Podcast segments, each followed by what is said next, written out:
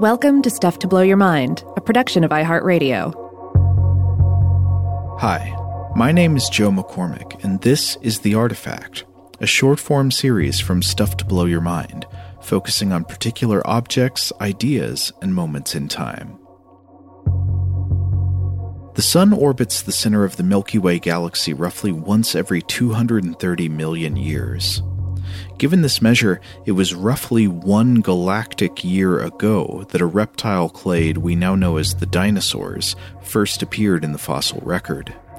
And if you go one galactic year before that, the Eurypterid predator Pentecopterus, a type of giant sea scorpion of the Ordovician waters, was one of the most fearsome animals on Earth. Within that galactic orbit, you can zoom down into smaller frames of satellite time. Of course, our planet orbits the Sun every 365 and one quarter Earth days. And then, of course, the Moon orbits the Earth in a little over 27 days. But then you hit a wall where you have to ask a question Is that as far down as natural orbital frames go? Can the moon of a planet have a smaller moon of its own. In a paper published in 2019 in Monthly Notices of the Royal Astronomical Society, astronomers Juna A. Kollmeier and Sean N. Raymond address exactly this question Can moons have their own moons? And if so, where are they? The answer to this first question depends on how you frame it.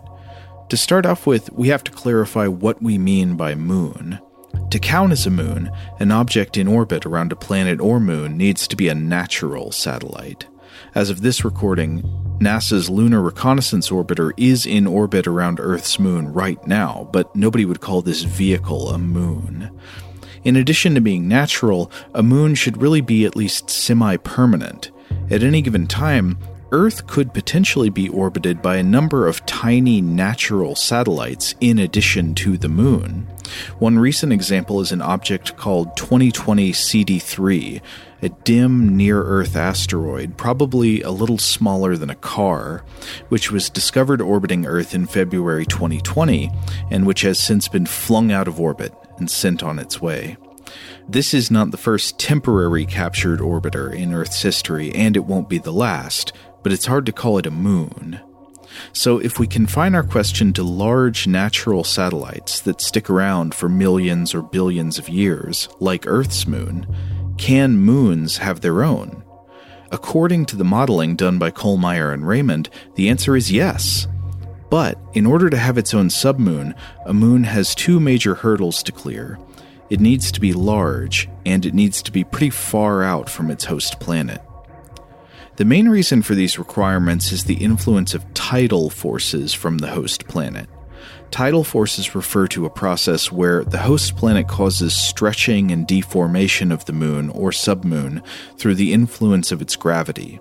Tidal forces from Jupiter, for example, are the cause of the internal stretching and friction that heats up the core of Io, the innermost of the Galilean moons, and drives volcanic eruptions on Io's surface. In the case of submoon retention, the authors of the 2019 paper showed that if a moon is too close to its host planet, any potential submoons in orbit around it will experience too much interference from tidal forces, which will eventually destabilize the orbit of the submoon, causing it to fly off into space or crash down into its host. Now, an obvious question is do any moons in our solar system meet the criteria to host a submoon? Actually, yes. Jupiter's moon Callisto, Saturn's moon Iapetus, and our moon, the moon of Earth. So, if these moons are technically capable of supporting submoons, where are they? We can't know for sure, but the authors speculate about likely reasons that if these moons ever had submoons, they would no longer exist today. In the case of Callisto, it's worth remembering that Jupiter has a lot of relatively large moons, and it seems likely that the gravitational interference posed by the other Galilean moons would reduce Callisto's stable submoon sphere to nothing. There's just too much going on in the neighborhood. In the case of Earth, the best theory of our moon's origin is that it was created 4.5 billion years ago when an object about the size of Mars literally collided with the young planet Earth. This colossal impact threw a large chunk of Earth's mass off into orbit around our planet, and this mass eventually coalesced and became the Moon. But the young moon was really close, only a few Earth radii, or something like 20 to 25,000 kilometers away. It's been retreating ever since. Today, the moon is still edging away from the Earth at a rate of about 4 centimeters every year. But at the time when the young moon could have captured a submoon of its own, it wouldn't have had the distance it needed. Saturn's moon Iapetus might be the most interesting case. The most notable feature on the surface of Iapetus is its creepy equatorial ridge, a ring of mountains wrapped like a belt around the midsection of the icy moon. When I see these peaks, I imagine the spine of some ice encrusted Gigeresque monster poking up through the skin of its back.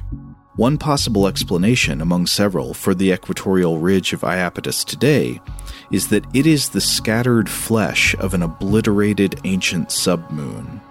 In fact, this would be consistent with the hypothesis argued by Andrew J. Dombard, Andrew F. Cheng, William B. McKinnon, and Jonathan P. Kay in a 2012 paper published in the Journal of Geophysical Research, Planets. The authors of this paper write, quote, we expand upon our previous proposal that the ridge ultimately formed from an ancient giant impact that produced a subsatellite around Iapetus. The orbit of this subsatellite would then decay once Iapetus itself had despun due to tides raised by Saturn, until tidal forces from Iapetus tore the subsatellite apart. The resultant debris formed a transient ring around Iapetus, the material of which rained down on the surface to build the ridge. And I love that image of the ring falling down to the surface of the moon. But finally, I wanted to ask to continue the logic we started with, can a submoon have its own sub submoon? Actually, yes, but as you might guess, each orbital level you descend, the maximum size of the object goes down. And given the size of the planets in our solar system, and thus the maximum size of moons that can orbit them, and thus the maximum size of submoons that can orbit the moons, it's not likely that our solar system could have a sub submoon bigger than about a kilometer wide. But I'd take it.